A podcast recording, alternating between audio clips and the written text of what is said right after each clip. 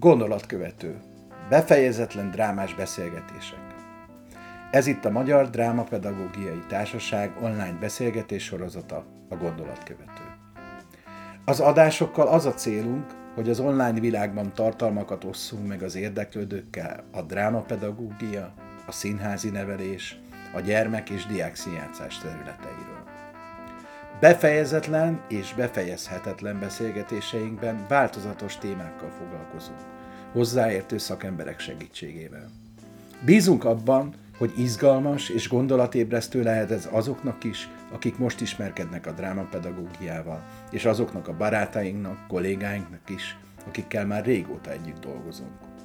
Reméljük, hogy olyanok is rátalálnak ezekre a beszélgetésekre, akik ha meghallgatnak egy-egy részt, kedvet kapnak ahhoz, hogy megismerkedjenek ezzel a művészetpedagógiai területtel. Lehet velem játszani. Beszélgető társam Körömi Gábor, gyermekszínjátszó rendező, népművelő, drámatanár, a Csepeli Művészeti Iskola vezetője, aki emellett óraadó tanár a Pázmány és Károli Egyetemeken. Ezen felül pedig az ELTE Neveléstudományi Doktori Iskolájának doktorandusza, és a Magyar Drámapedagógiai Társaság alelnöke. A 2021 májusában készült beszélgetésben szóba kerül az az érdekes útvonal, ami a színjátszástól a népművelésen át vezetett a drámatanításig és a rendezésig. Beszélgetőtársam szívesen lubickol ezekben a különféle szerepekben, melyeknek közös nevezője a másokkal együtt űzött játék. A felsorolt különböző funkciókban mindig megjelenik a drámatanár legfőbb pedagógiai fogása, az indirekt módon való irányítás, amiben a résztvevők egy önálló közös világot hoznak létre, ami mégis hozzásegíti őket ahhoz, hogy a későbbiekben a saját útjukat is megtalálják. A gondolatkövető hetedik részében Körömi Gáborral beszélget Pap Gábor Papesz. Onnan szeretném indítani a beszélgetést, hogy feltűnt nekem, hogy alapvetően a pedagógiai és a színházi alkotói működésed is két korosztályhoz. Egyrészt az általános iskolásokhoz, másrészt pedig az egyetemista korosztályhoz kötődik. Mesélsz nekem arról, hogy hogyan alakult ki ez a kettős kötődés? A drámapedagógusok többségének a története úgy indul, hogy hát színházzal szeretett volna foglalkozni, színész szeretett volna lenni, és aztán utána mégiscsak valahogy elkeveredett, sok-sok sikertelen felvételi után elkeveredett a bölcsészkarra, vagy egyből a bölcsészkar célozta meg, aztán utána a bölcsészkarról eljutott egy felvételi beszélgetés után az általános iskolai tanárképző főiskolai karra, ami éppen történetesen akkor indult Gödöllőn, és ez nekem pont kapóra jött, mert így akkor egyszerre foglalkozhattam a felsőoktatási tanulmányaimmal is, meg a színjátszó csoporttal is. És hogy miért általános iskola, azt tulajdonképpen nem tudom, de azt tudom, hogy amikor az első ilyen pedagógiai élményeim voltak, akkor az nekem általános iskolához kötő, kötődtek, tehát magyarán ifiként vándortáboroztam, táboroztam, és, és olyan meghatározó pedagógusok mellett voltam, akiknél azt éreztem, hogy, hogy ezt a dolgot én, én kedvel csinálom, és azok, akikkel együtt voltam, egy táborban voltam, azok igazából ezt szerették, ahogy én ezt csináltam. Ültünk az árokparton, ott volt egy fiú, és azt mondta, hogy hát én valami olyasmit szeretnék csinálni, mint te, hogy így gyerekekre vigyázunk, vagy gyerekekre felvigyázok. És azt gondoltam, hogy hát, na hát, na hát, ilyet még sosem mondott nekem valami, valaki, hogy, hogy az, amit, amit a többiekkel csinálok, az egyébként jó is lehet. És ez egy általános iskolás gyerek volt. Általános iskolás gyerek volt, igen, igen, igen. Hát te tudod, ez a, ez a táboros dolog, hogy segítek, nem csak úgy segítetsz vinni a hátizsákot, hogy elveszett tőle, hanem úgy is, hogy biztatod, nevetteted, mókázol, történeteket találsz ki annak érdekében, hogy azt a másfél kilométert, ami még hátra van a szomszéd faluig és a táborhelyig, valahogy mégiscsak hasznosan töltsük el.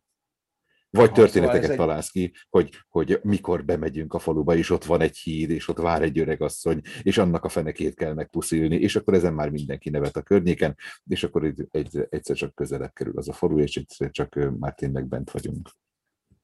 De akkor te már nyilván javába színjátszottál, tehát ez akár gondolhatjuk azt is, hogy valamiféle módszer. Igen, de ennek nem volt köze a színjátszáshoz, tehát ez inkább, ez Mhm. inkább pedagógia volt. Vagyis hát voltak színjátszótábor élményeim is, de ez más, mert ez meg természetjárás volt, és, és azt gondolom, hogy, hogy inkább együttlét a fiatalokkal. És volt a másik része is, igen, a színjátszás, de valahogy ez az én életemben így külön, külön vált, vagy külön, külön indult. És az egyetemi színjátszás az honnan jön? Tehát egyrészt a, ugye a Vatari, Vatari Dori, ha már, ha már így szóba uh-huh. került, illetve az, hogy, hogy egyetemistákkal is azért nagyon, nagyon megvan a, a hang, hangütésed. Ez inkább egy kicsit úgy, úgy volt, hogy, hogy volt egy határon túli fiatalokból álló színjátszócsoport, akik a harmadik előadásukra készültek 1994-ben, amikor nagyon-nagyon-nagyon úgy gondolták, hogy kellene valaki, aki külsősként segít nekik, és, és akkor azt hiszem Sándor El István segítségével én voltam a harmadik ember, akit fölhívott a ö, csoport vezetője, az akkori vezetője, Juhász Dósa János, és, és én azt gondoltam, hogy miért is ne éppen ráértem két- 94 májusában, és akkor részt vettem egy próba folyamatban, ami után bemutattuk a szép magyar komédiát. És ez egy ilyen egyszeri találkozás is lehetett volna. Nekem ez az egyszeri találkozás, hát 25 évig tartott. Ez Igen. nagyon komoly. És ez, és ez egy kicsit olyan, olyan fajta munka volt, amiben, amiben én is tanultam nagyon sokat, és azt éreztem, hogy, hogy az a fajta munka, amit csinálunk szín, színház csinálás ür- ürügyén, az közösségépítés is, az egy kicsit a beilleszkedést is segíti, ö, elsősorban határon túli fiataloknak, akik Budapesten tanultak, de közben csapódtak hozzánk budapestiek is, meg persze vidékiek is, tehát egyfajta ilyen ö, egyetemi amatőr, klasszikus értelmében vett amatőr színjátszó csoport voltunk.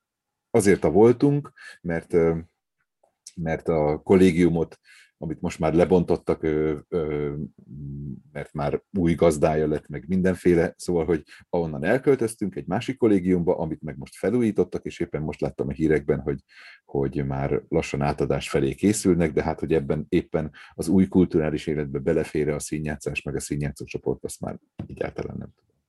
De ha volna lehetőség, akkor újraindítanád? Én nekem hiányzik az életemből ez a rész. Tehát, hogy, hogy fiatalokkal, mármint, hogy egyetemistákkal együtt alkotói közösségben legyünk. Mhm. Az a fajta munka, amit az is munka, szóval amit az iskolában végzek, az részben administratív, részben pedig sokkal kisebbekkel végzett munka.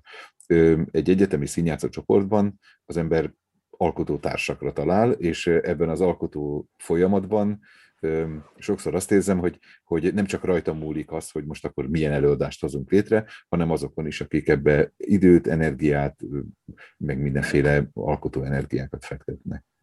És akkor ezt a libidót ezek szerint az egyetemi dráma pedes oktatás sem, sem ellensúlyozza, vagy? Ma bocsánat, Nem, mert ez, fogalmazom. ez drámapedagógiai oktatás, ez most jelen pillanatban közös Veszprémi kalandozásunk után Budapesten folytatódott, nekem a Károly Gáspár Református Egyetemen, és idéntől, tehát ebben, ettől a tanévtől a Pázmány Péter Katolikus Egyetemen is. Az egyik egy szakirányú továbbképzés, a másik pedig osztatlan tanárképzés, ahol remélhetőleg ugyanúgy fogunk találkozni hamarosan veled is. Igen, én is úgy tudok róla. És, Már voltam én is egy picit. Egy így, van- így van, tréninget tartottál. A Gábor által említett közös Veszprémi kalandozás némi magyarázatra szorul. A 2010-es években az interjú készítője és alanya, Ek Júliával, a képzés vezetőjével és más kollégákkal együtt dolgozva vett részt abban a munkában, melynek révén az országban elsőként osztatlan tanárszakos hallgatók szerezhettek egyetemi drámatanári oklevelet a Veszprémi Pannon Egyetemen. Szóval, hogy ez egy drámapedagógiai képzés, és nem, nem, nem egyetemi előadások vagy színjátszó előadások létrehozása. És, és az egyik egy nappali képzés, a másik pedig egy ilyen hétvégi képzés, tehát levelező képzés.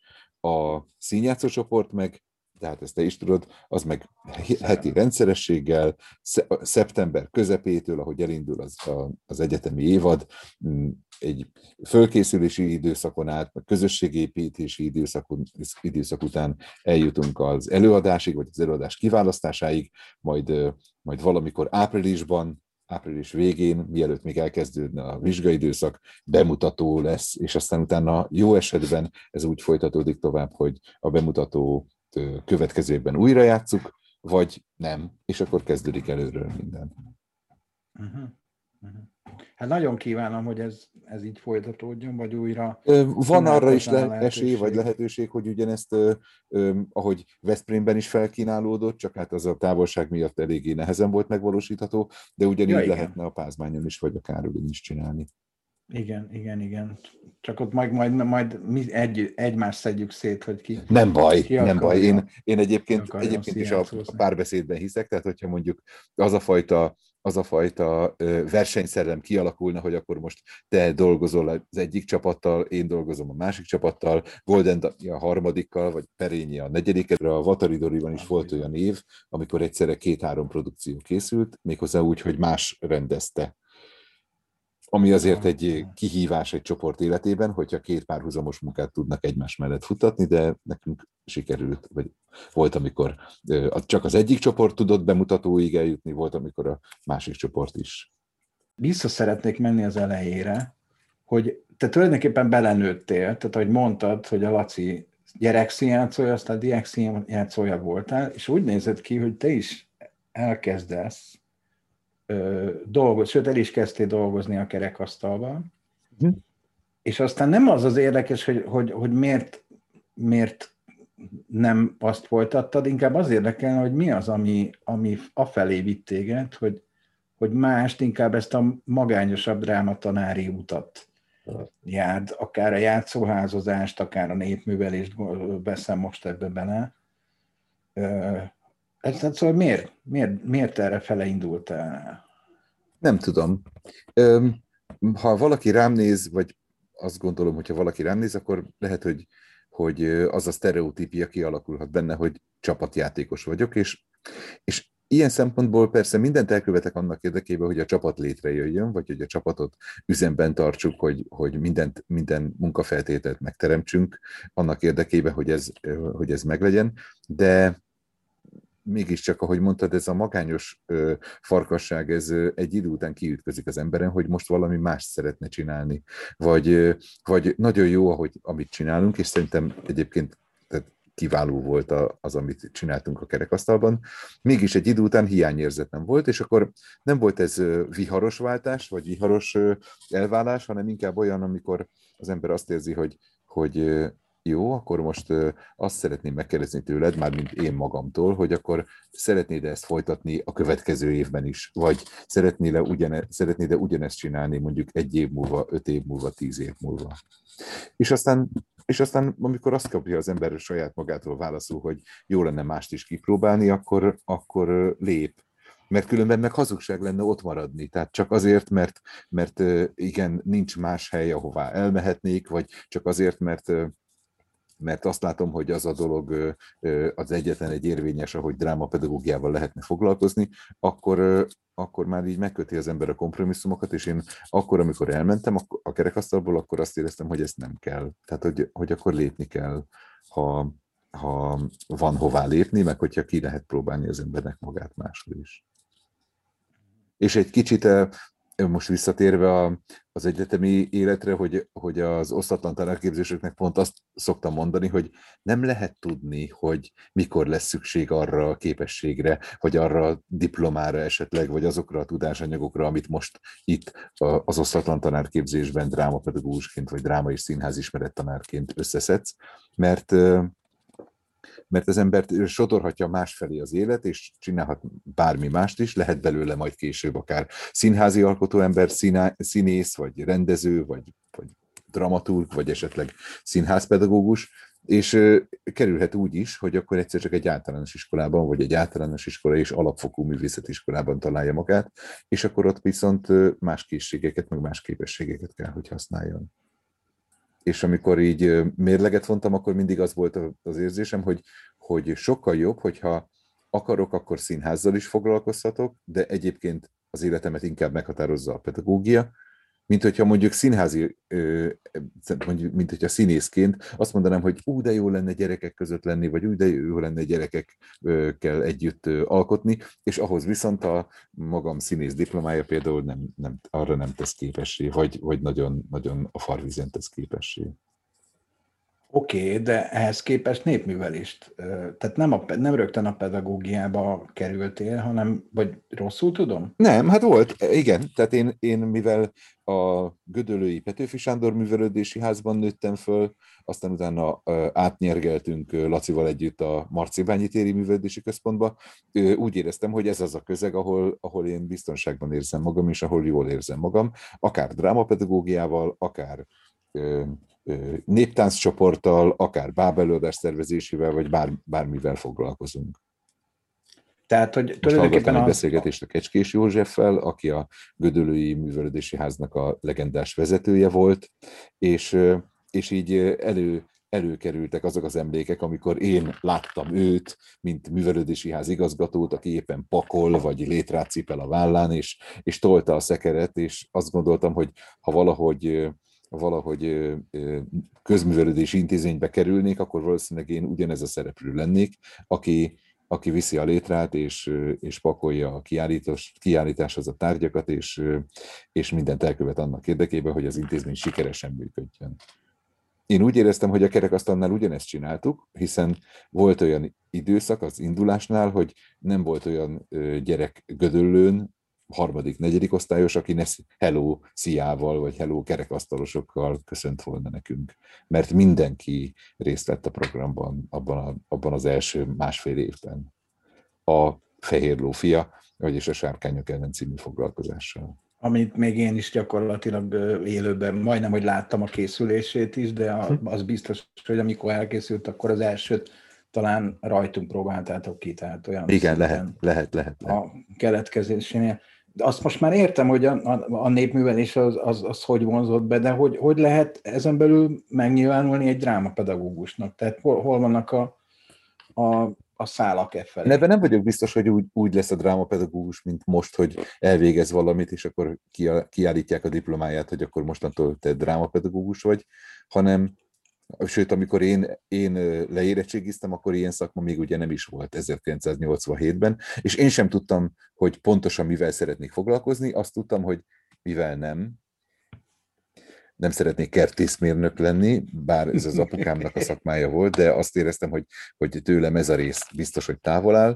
és és nem szerettem volna, bármilyen furcsán hangzik, de nem szerettem volna iskolában se dolgozni, mert úgy éreztem, hogy az egy, az egy sokkal zártabb és kötöttebb világ, egy általános iskola, de még akár egy gimnázium is, ami, ami nekem túlságosan merev és túlságosan sok kötöttséggel rendelkezik.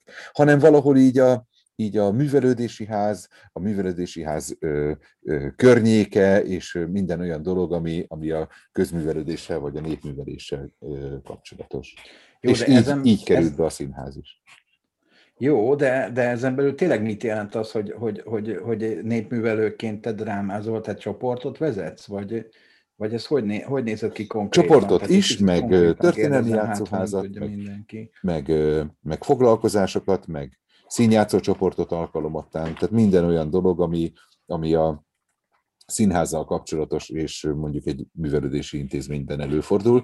Bár például a Marcibányi téren enyém volt a Kalkutta trió is, ami egy ilyen örök öröksége és ezer éve működő programja a háznak, vagy a Fantasy Club, ami megint csak nem, nem kötődik annyira a drámapedagógiához, mégis a szerepját, egy szerepjátékos klub volt, és akkor az is, a, az, is az én, én területemhez tartozott. De aztán utána, mert a Marcibányi tér is több kanyarral és fordulóval jött vissza az életembe, aztán utána pedig csináltunk olyan tábort, aminek köze volt a színjátszáshoz is, meg a szerepjátékokhoz is, de köze volt egy nagyon jó kis regény folyamhoz, ez a Harry Potter táborok, ami varázslóiskolai táborként indult, és aztán utána, utána még amikor elmentem a Marcibányi térről, utána is év, bő egy évtizedig működött, és, és dolgoztak benne a gyerekek. Úgy, hogy akik elkezdték, tehát amikor 2001-ben meghirdettük az első tábort, azok azóta már családapák, családanyák, orvosok, értelmiségiek,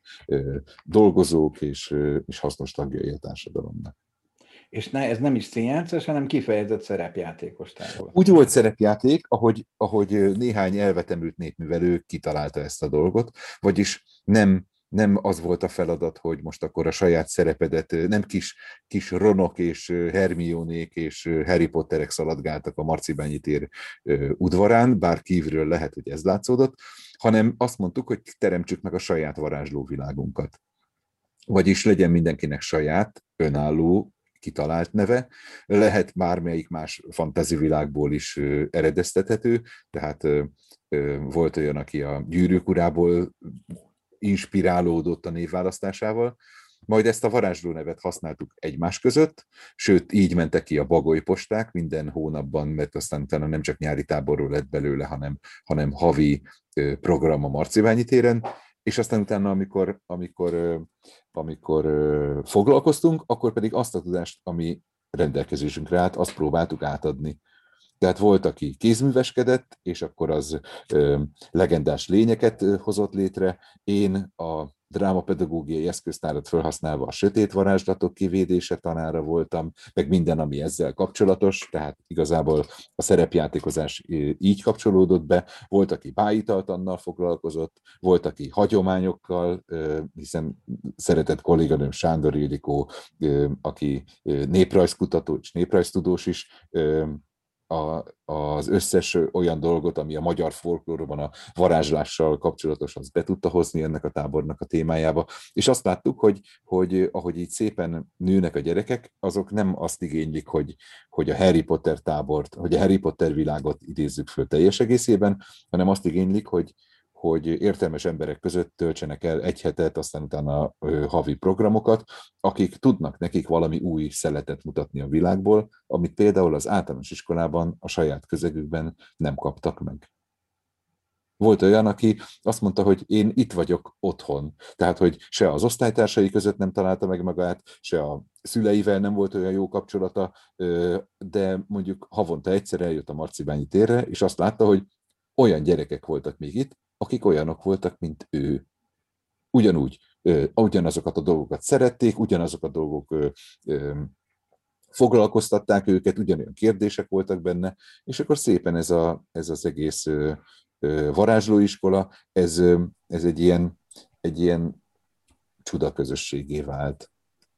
Mi egy táborban ismerkedtünk meg egyébként, úgyhogy én a, mint rendező tanonc, ugye a C kategóriás tanfolyamomon, a, a te, beoszt, te szárnyaid alá kerültem, és a mai napig emlékszem, hogy egy ilyen darabot dolgoztunk föl, amiben, és nagyon is aktuális volt, mert az a délszláv háborúk idején történt ez a tábor, és voltak, voltak például Vajdaságiak is. Baranyai, vajdaságiak is, Igen. baranyai gyerekek, akik fölött ott húztak el a, a repülőgépek, és teljesen aktuális volt a, a téma, hogy egy, ugye egy, egy házat ketté vág, egy, egy határvonal, a, és akkor hogy, hogy lehet így, egy, így a családi létezést folytatni ezeken a határokon át.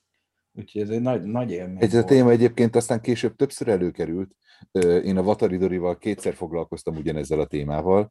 Volt olyan előadásunk, ami 1998-ban úgy kezdődött, április 24-én, de ennek utána kellene nézni, hogy pontosan így volt, vagy 28-án, tehát ez az április végi bemutató, ez biztos, hogy, hogy akkor is állt, hogy nyolckor kezdődött az előadás, és nem tudom, hogy kinek mennyire van meg ez az időszak, akkor szálltak föl az amerikai bombázók újvidék ellen, és mikor a véget ért az előadásunk, addigra a világbéke, vagy Isten tudja milyen érdekek érdekében, de végül is, de végül is addigra már, már, már nem volt híd, meg, meg szóval mindenféle ilyen, mindenféle ilyen harci cselekmények után volt a szerbiai köztársaság. Nem, tényleg, és ez, tényleg néha ez, ez a tábor, a ez az első tábor, ahol én ezzel a történettel foglalkoztam, ott voltak, voltak határon túli gyerekek is, és, és ott például az volt, az, az volt az érzésem, én is emlékszem egyébként erre, erre a találkozásra, hogy eljutottunk odáig, hogy sokat fejlesztettünk, sokat játszottunk, meg volt a történet is, és akkor volt egy próbánk, amikor azt mondtuk, hogy jó, akkor most már csak gatyába kéne rázni ezt az egészet. És akkor így, hmm, hogyan lehetne érzékeny, finom pedagógiai módszerekkel ebből az egészből összeszedett színjátszó csapatot csinálni. És akkor így így bementünk, talán ebéd után voltunk, vagy valami foglalkozás után, ami, ami ilyen közösségi foglalkozás volt, és egy ilyen tanteremben próbáltunk a Gyeriben, a Fóti gyermekvárosban, és akkor így mondták a gyerekek, hogy Könyvek jó, jó, hát akkor majd túléljük, a, túléljük ezt a próbát, és aztán majd délután lesz játék. És mondtam, hogy nem, nem, most akkor ezt addig fogjuk csinálni, amíg nem lesz jó. És akkor azt mondták, hogy de hát, de hát mert hogy valami, valahogy előkerült a kulcs, mármint hogy, hogy úgyis kimegyünk az ajtón, és mondtam, hogy hát akkor bezárom az ajtót, azt mondták, ott a kulcs, és fogtam magam, kivettem a kulcsot a zárból, és kidobtam az ablakon. És akkor utána elkezdtünk próbálni, és iszonyatosan jó hangulata volt. Nem tudtam, hogy miért került ki a kulcs az egészből, csak azt láttam, hogy itt most mi és ez talán egy kicsit ilyen jelképes ö, indoklása is a tábori létnek, hogy mi most össze vagyunk zárva. Tehát, hogy ki vagyunk ö, szolgáltatva annak a pillanatnak, hogy nekünk most, most és itt kell valamit létrehoznunk.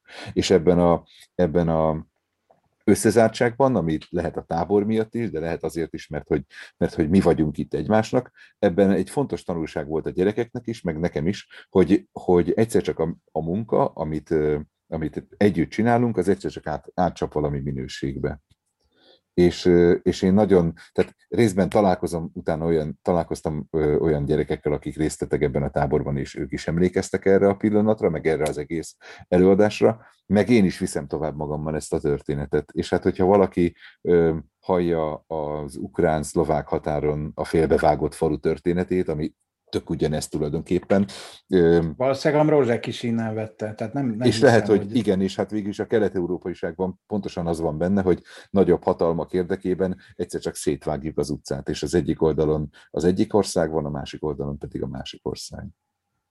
Nekem nagy találkozás volt a, a, az abszurd világgal, mert hogy igazából egy kicsit olyan, mint hogyha, mint hogyha valamit igaznak feltételezek, ami képtelenség, és onnantól kezdve azt a világot megpróbálom komolyan venni.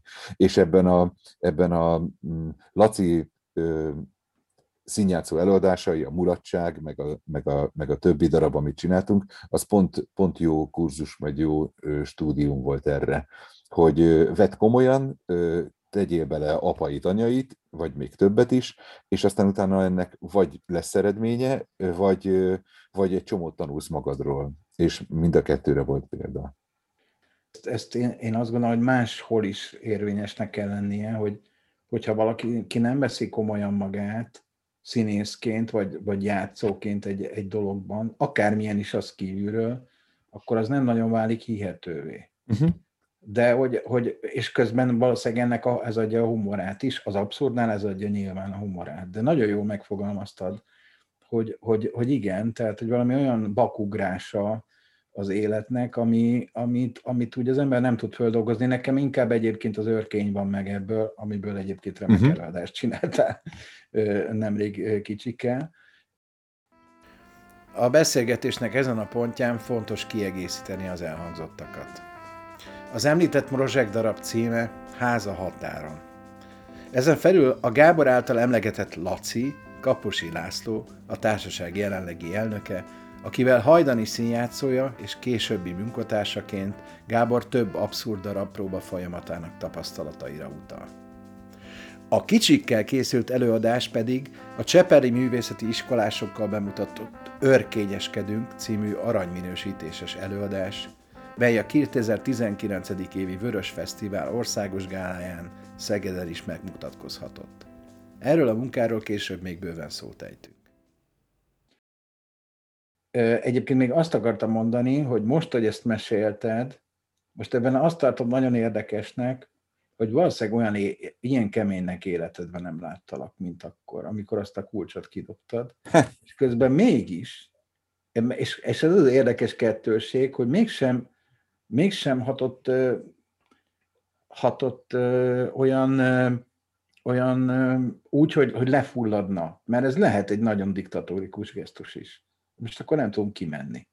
Tehát szerintem a vörös partisokat látva, vagy belegondolva, ők azonnal belázadnának egy ilyen, ilyen ellen. Lehet, de... én mindig úgy élem ezt meg, én általában az a fajta színjátszó csoportvezető vagy, vagy rendező vagyok, akinek fát lehet vágni a hátán, de a vataridorisok is mindig azt mondták, hogy na egyszer csak már elkezdett ö, ö, kiabálni a Gábor, vagy csapkodni, főleg vizes ruhával, mármint a földre, vagy bármire, vagy borigatni, és akkor az azt jelentette, hogy most már vegyük komolyan.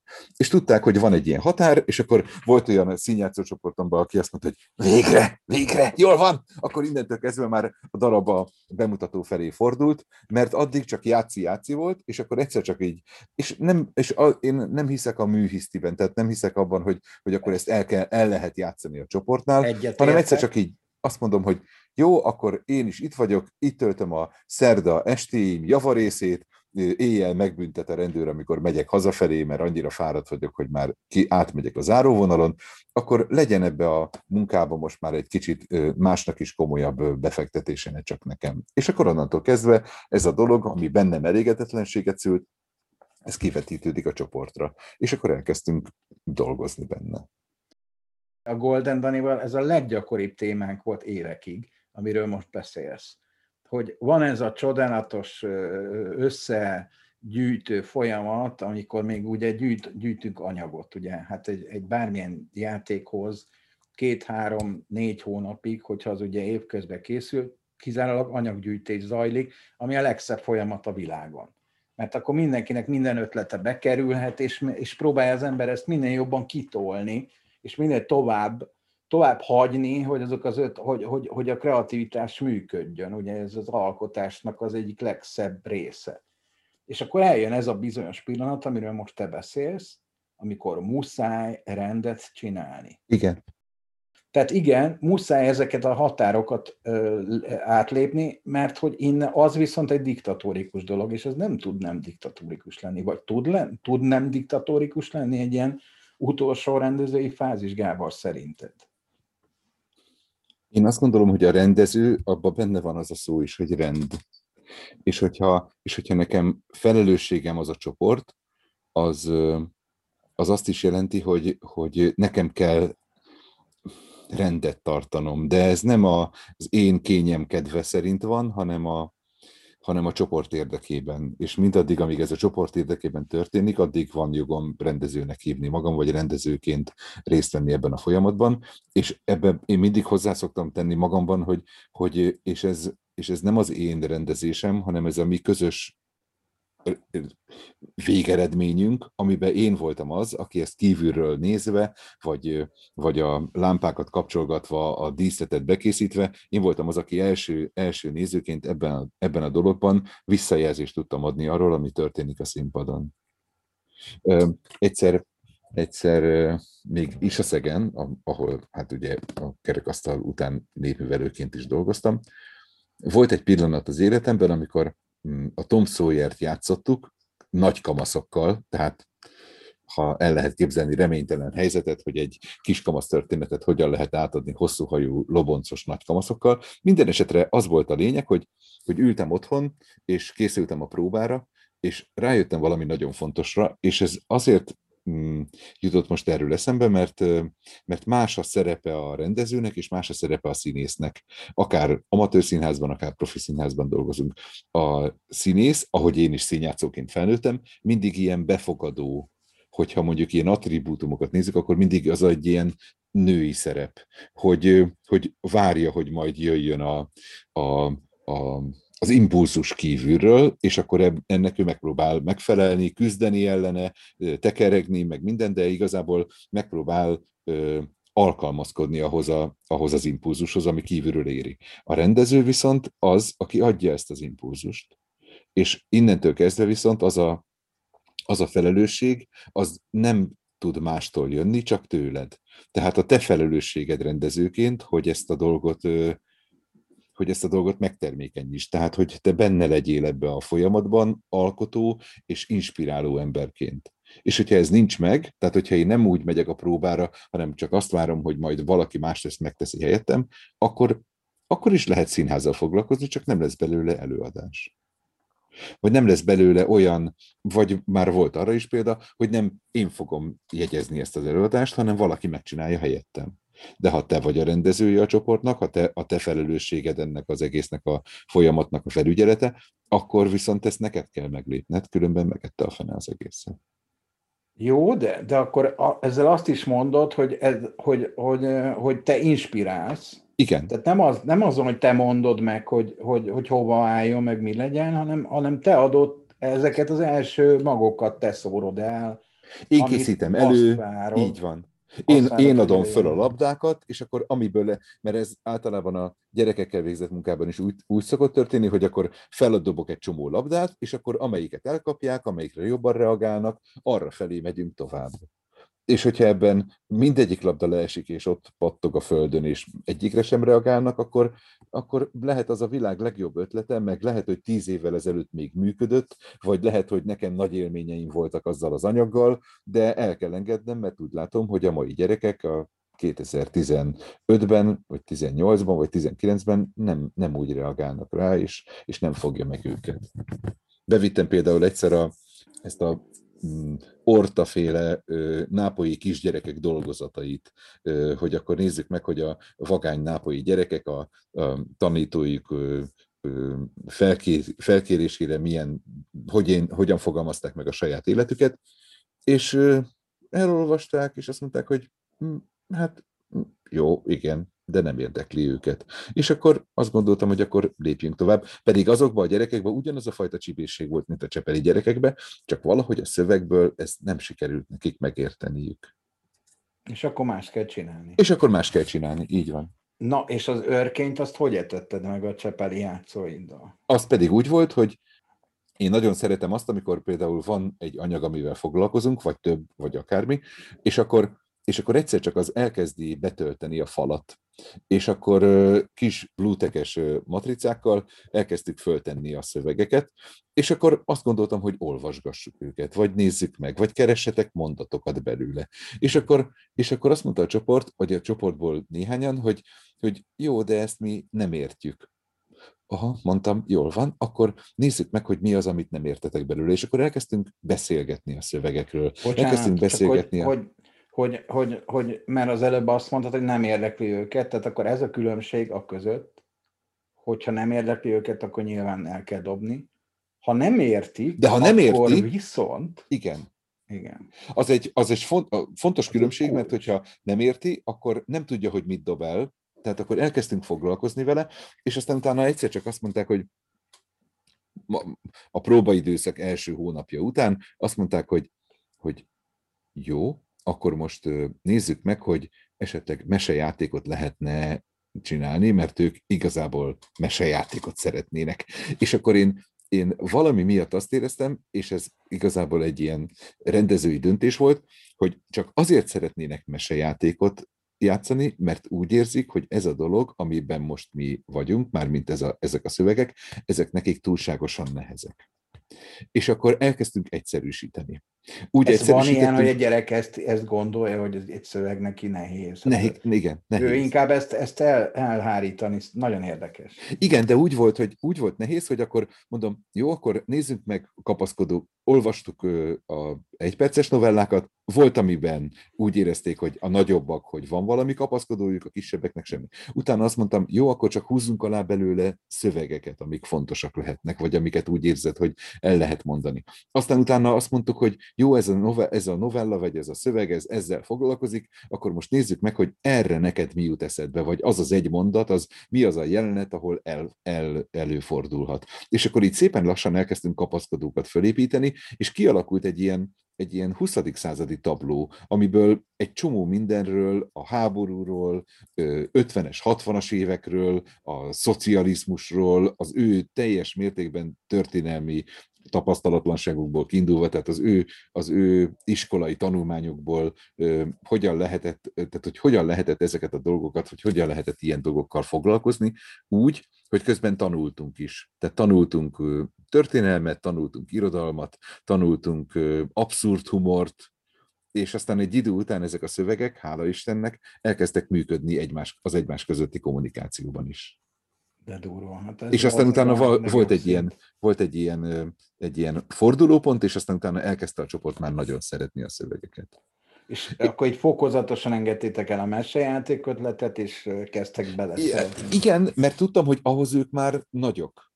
Tehát ahhoz már, ahhoz már, már, tehát az egy visszalépés lett volna. És akkor inkább azt mondtuk, hogy akkor nézzük meg, hogy, hogy hogyan lehet ebből a, ezekből a szövegekből a saját világunkhoz ö, ö, mérten kapcsolódási pontokat találni. És nem biztos, hogy a filozófiai mélységei kijöttek a szövegeknek, ugyanakkor így összhatásában mégis úgy érzem, hogy közelebb volt az örkényi világhoz, De mint, a, mint hogyha mondjuk csak simán a novellákat megvalósítottuk volna.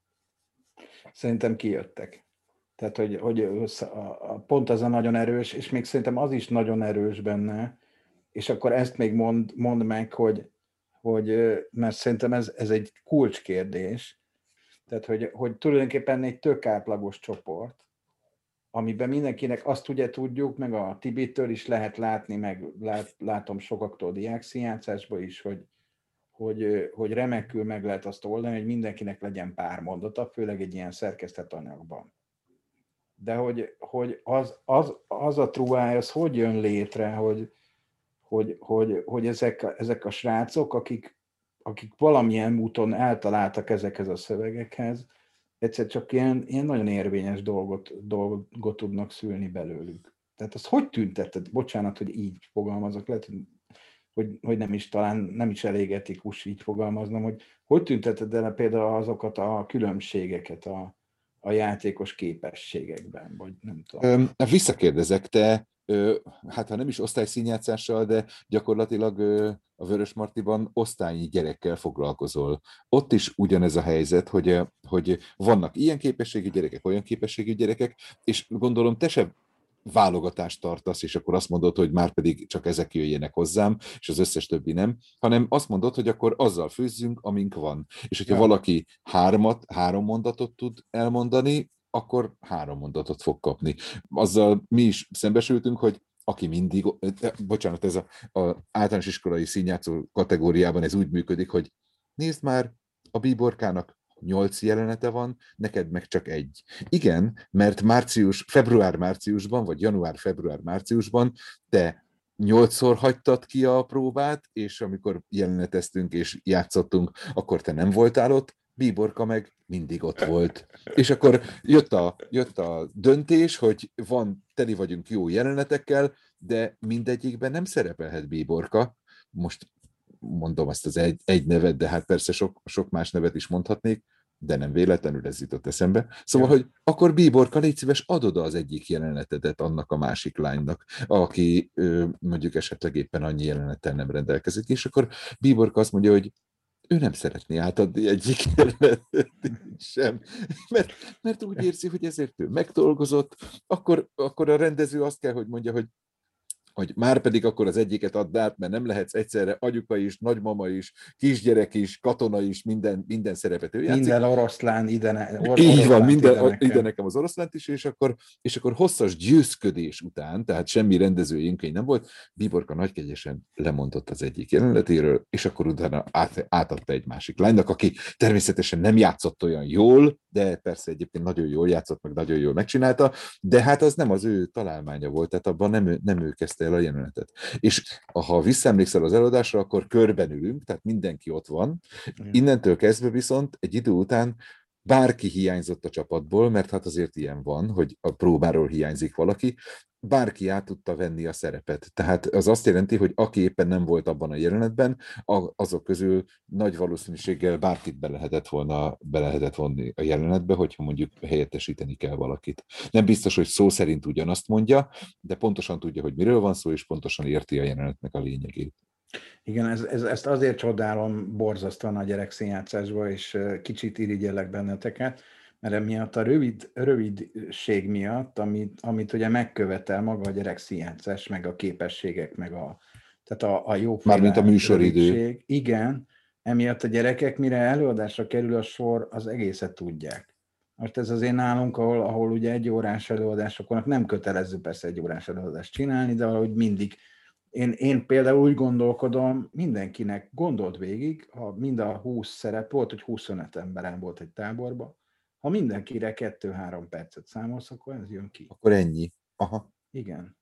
Tehát, hát, hogy, ö... hogy, hogy nem lehet, hogy egy gyerek ne legyen, és mondtam, hogy én mindenkinek szerepet adok. Tehát amit, amit most mondasz, az ezt jelenti szerintem, hogy, hogy, és, de szerintem azt meg meg kell, tehát hogy, hogy, hogy ez jogos, hogy meg kell értsék, hogy a, amennyit befektet, annyit vesz ki belőle, ha nem ezt képviseled, akkor, akkor az egy fajta hazugság is etikai értelemben, hogy, hogy akkor azt hitet, hitetjük el, hogy kisebb munkával is elérhető, ugyanaz nem érhető el. Nem, ugyanaz. egyáltalán nem. nem.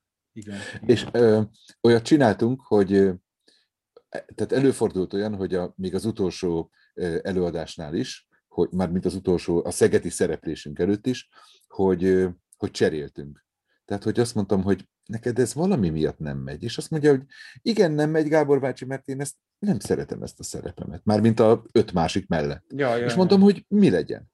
És azt mondja, hogy hát cseréljük le. És akkor azt mondtam, hogy jó, de kivel? És volt olyan, hogy teljesen átalakult a jelenet lényege, mert addig egy barátnő játszotta azt a szerepet, onnantól kezdve viszont egy pasi, mert Attila addig jelentkezett, amíg befúrta magát abba a jelenetbe, és akkor nem egy barát, barát barátnő barátnő jelenet volt, hanem egy, hanem egy ifjú pár, vagy egy ilyen, egy ilyen pár, párkapcsolati problémát vettünk föl. És amit te mondasz egyébként, abban benne van az is, hogy sajnos szerencsére, hogy mivel kívülről fújják már, hogy mi történik, ezért főleg egy, egy ilyen fesztivál, felmenő rendszerű fesztivál részben meg is tudják unni ezt. Igen. És az egy másik szerep, mert mint egy másik feladat egy csoportvezetőnek, hogy a márciusi bemutató után mondjuk júniusig, vagy az évzáró bemutatóig, mondjuk inkább akkor így, hogy ne csak a fesztiválokról beszéljünk, ugyanolyan izgalmas legyen a csoportnak a, az előadás. És ebben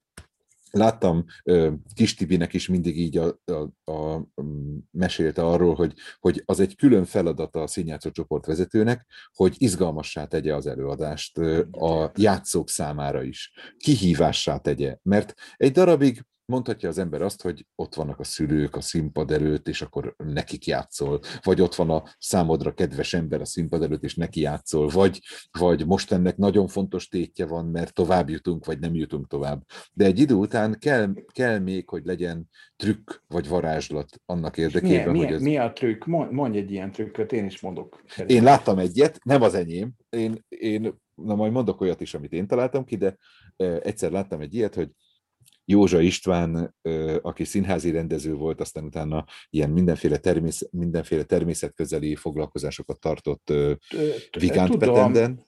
Vigán Petendi, igen. Láttam igen. előadását. A Szabados Misivel csinált előadást, és a Misivel én iszonyú országos színbora vagyok. Boldogult ifjúkoromban egyszer meghívott, hogy én legyek a világosítója. Hát nem ez volt a fő cél, csajozni mentünk, de az volt a lényeg, hogy én egyszer csak ültem egy kerepestarcsai helyiségben, a szekrény tetején, és én voltam a tojásreflektor őrzője, és akkor ő csinált egy olyat, hogy, hogy bementek a térbe, természetesen egy napig épült a díszlet, meg minden. Piotrohely mártíromságát csinálták egy ilyen helyi színjátszócsoporttal, és akkor ő azt kérte, hogy menjetek föl a létra tetejére a, szín, a beépített térben, és a létra tetején az egyik ilyen kifeszített zsinórra ő elhelyezett egy ilyen kis táncos figurát, mint hogyha egy kötel, kötéltáncos lány lenne. De ezt csak azt vehette észre, aki fölment a létre tetejére. És akkor az egész csoport fölment, és aztán utána boldogan folytatták tovább, és ö, volt egy ilyen szertartása az egésznek. De ez egyszer, egyszer működik, vagy ja, mondjuk ja. kétszer működik. Utána mindig valami más is kell.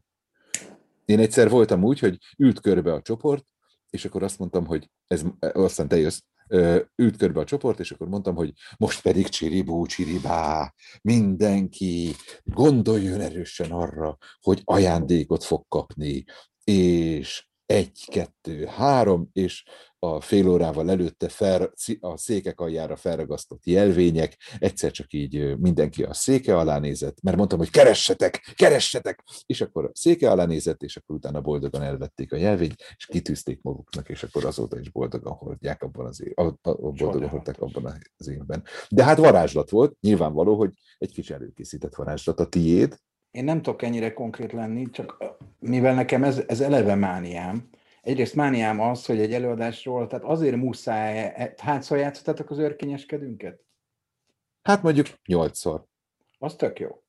Az tök jó, de azt te is tudod, hogy az ötödiktől kezd jó lenni. Gyakorlatilag én, én először is eleve így készítem őket, hogy az első az még nem baj, ha ne. Szóval hogy mondjam, tehát hogy, hogy, hogy, hogy eleve öt előadással számolunk. Uh-huh. És a, hogy, hogy azt lássák célként maguk előtt, és ne, a, ne az egy. Ne az elsőt lássák, hanem a végét Igen. majd. Kivéve a táborba, de tudjuk, hogy a táborost azt mostanában már nem játszik újra.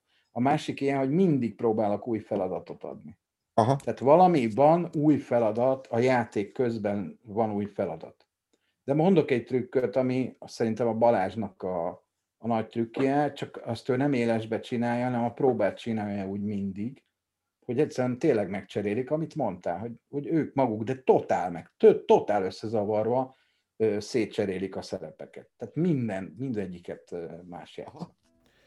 Az említett Balázs, Perényi Balázs, diák színházi rendező, a Vörösmarty Gimnázium drámatanára. Életem egyik ilyen nagy újrajátszós előkészítés élménye az volt, amikor Brünnben voltunk a Vataridorival, bent voltunk a térben, mindenki iszonyatosan fáradt volt az egész napos utazás után, és akkor azt javasoltam, hogy Csongor és Tündét játszottunk, ki melyik szerepet szeretné. És mindenki választott valami mást, és fiúk lány szerepet, lány, lányok fiú szerepet, tehát hogy teljesen random, és boldogan lubickoltak a másik szerepébe, és nem csak azért volt jó, mert hogy ő akkor végre ott csongort játszhatta, vagy balgát játszhatta, hanem azért is, mert az, aki az eredeti szereplő volt, az iszonyatosan élvezte azt, hogy megkapja egy kicsit a saját paródiáját, és kívülről láthatta magát, hogy akkor ott mozog, így csinálja, ezt csinálja. Kicsit ilyen random ötlet volt, ugyanakkor meg utána évekig emlegette a csoport, hogy na, az milyen jó volt.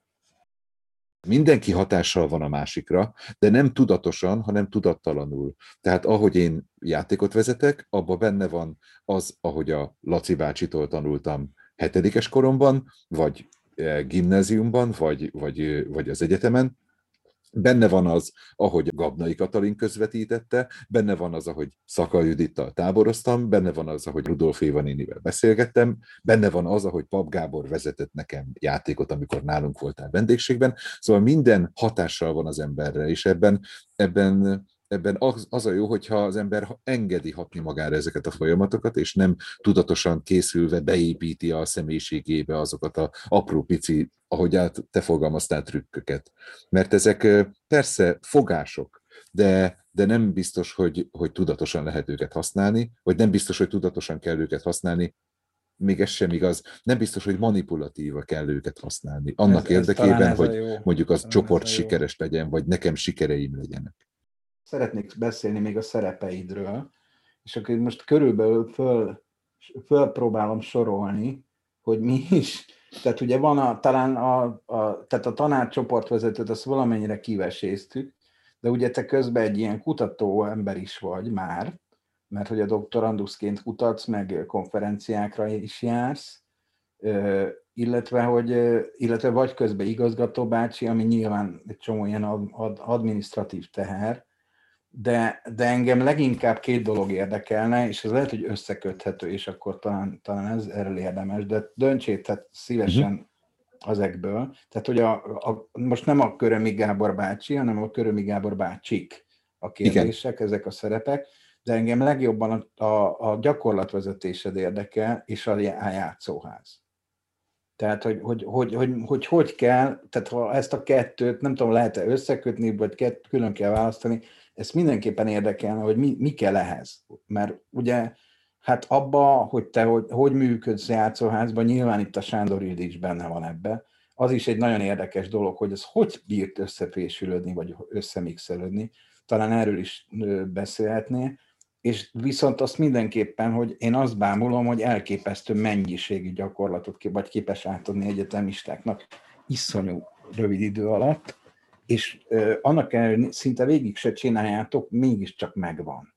Szóval ezt hogy kell csinálni? Engem ez a két dolog érdekelne, és innen átadom a szót, és te beszélj. Én most erről nekem egy, egyből az jutott eszembe, hogy mit keresek én egy általános iskola és alapfokú művészeti iskolában, amihez most persze hozzá kéne tennünk, hogy most már ez külön van, meg átszerveztek minket, de tulajdonképpen teljesen mindegy, mert az épület az ugyanaz, és az AMK, tehát ez az általános művelődési központ, ez egy ilyen játszótér, és ilyen szempontból kicsit hasonlít a Gödölői Petőfi Sándor művelődési központra, meg a Marcibányi téri művelődési központra, és ebben én kivételes helyzetben vagyok, mert félig meddig vezetőként, félig meddig ilyen játszó társként lubickolok a különböző szerepekben. És hogyha így vesszük, akkor az a fajta szabadság, amit mondjuk ez az intézményvezetés megad, az lehetőséget biztosít arra is, hogy játszak a gyerekekkel, ha kell, akkor bemegyek helyettesíteni, és akkor, és akkor én vagyok a mókás bácsi, akivel nem kell olyan sokat tanulni, de mégiscsak persze tanulunk is, vagy délutáni foglalkozásokon, vagy táborokban lehet velem játszani. Van színjátszó csoportom, ahová meghívhatok gyerekeket, és akkor az egy ilyen kitüntetés rang is, és persze, hogyha kétszer nem jön, akkor utána nem fogom többször hívni, de volt már olyan, akit a folyosóról szedtem össze, mert az egyik színjátszómmal rendszeresen beszélgetett, és mondtam, hogy ugyan már gyere, gyere be te is, nem kell semmit csinálni, csak legyél ott velünk, és akkor innentől kezdve volt még egy színjátszónk, aki, évköz, aki évközben bekapcsolódott. De hogy alapvetően azt gondolom, hogy ezt csak úgy lehet csinálni, hogyha ebben, ebben én jól érzem magam. És mondtad ezt a tudományos dolgot, ami egy kicsit azt érzem, hogy kényszer is arra, hogy licenszem legyen arra, hogy én egyetemistákkal is foglalkozzak, mert alapvetően én nem egy tudományos ember vagyok, és nem annak tartom magam, hanem inkább játszó embernek, aki ezt a játszó tudást, vagy játékos sátevést, ezt megpróbálja átadni a többieknek. Ö, igazából kicsit ösztönösen is, kicsit a saját játékkedvét áttolva, lelkesedését áttolva a többiekre, de szerintem én ezt addig fogom csinálni, vagy addig tudom csinálni, amíg ez a lelkesedésem megmarad. Akár a meseházban, a Sándor Ildikóval, akár az egyetemi ö, foglalkozásokon, amíg azt látják, hogy azt látom magamon, hogy ebbe a dologba én tudok energiát befektetni, olyan többlet energiát befektetni, mint amit az előbb említett rendezésnél, hogy én tudok impulzust adni, vagy, vagy többletet adni a többieknek, addig ezt a dolgot érdemes csinálni. És, és hogyha, hogyha így veszük, akkor az igazi közeg, az mégiscsak a, a, a művészeti iskola és az általános iskola, és az ehhez való képességet próbálom átadni mondjuk az egyetemi környezetben. Jó, és tudom, akkor... hogy, hogy amikor ilyen ilyen pedagógiai beszélgetéseink voltak mondjuk a határon túli fiatalokkal a Vataridori színkörben, akkor is azt éreztem, hogy akinek ez a dolog, amit én csinálok, valamilyen szinten is kedvére való, vagy minta, mintaként követendő, akkor az nem a színházi részét érinti meg ennek a munkának, hanem inkább a pedagógiai részét. És akkor lehet, hogy ebből egy ilyen pedagógiai elindulás, vagy pedagógiai pálya is elindulhatott. Jó, de, de azért kérlek, hogy picit legyél konkrétabb most, tehát hogy vannak ilyen forté, fortéjai? Tehát mondj már egy-két fortéit, hogy, hogy hogy kell egy ilyen játékvezetői nincs, dolgot. Nincs fortéi. A, a, attól tartok, hogy, hogy, hogyha forté lenne, ha trükk lenne, akkor én lennék az első, aki, aki ezt leleplezi, hogy ezt most azért csinálom, vagy ezt most ezért csinálom, és akkor Különben meg megunnám, és azt mondanám, hogy, hogy, hogy én most nem tudok úgy előadást tartani, vagy foglalkozást tartani, hogy ugyanazt meg tudom csinálni még kétszer, háromszor, akár ugyanazon a hétvégén. Mert, ja, szóval, mert megunom magamat is, és megunom azokat a helyzeteket is, és azokat a játékokat is, amiket csinálunk. És lehet, hogy ez a másság, ez az a fajta alkalmazkodás, amiben az ember bemegy egy csoportba, érzi, hogy körülbelül milyen szinten rezegnek azok, akik bent vannak, és arra rákapcsolódva megpróbálja a saját a saját céljait elérni, vagyis hát mondjuk azokat a játékokat például megtanítani. Vagy ugyanez a meseházban, bemegyünk egy óvodai közösségbe, észleljük, hogy hol vagyunk, az első két-három reakció után, amikor mesét mondunk, akkor utána visszakérdezünk a gyerekekre, lehet hallani, hogy ki az, akivel, ki az, akivel hamarabb lehet kapcsolatot teremteni, ki az, akivel kevésbé, ki az, akit meg kell nyerni ehhez a dologhoz, mert még összevont szemöldök kerül a sarokban, és, és aztán utána elindul a mese, és elindul a játék, és szépen lassan ez így bevonza a többieket is. Mert az, aki egyébként is nyitott és kész a játékra, az azt gondolom, hogy nem olyan nagy eredmény, hogy ő vele jó együtt játszani.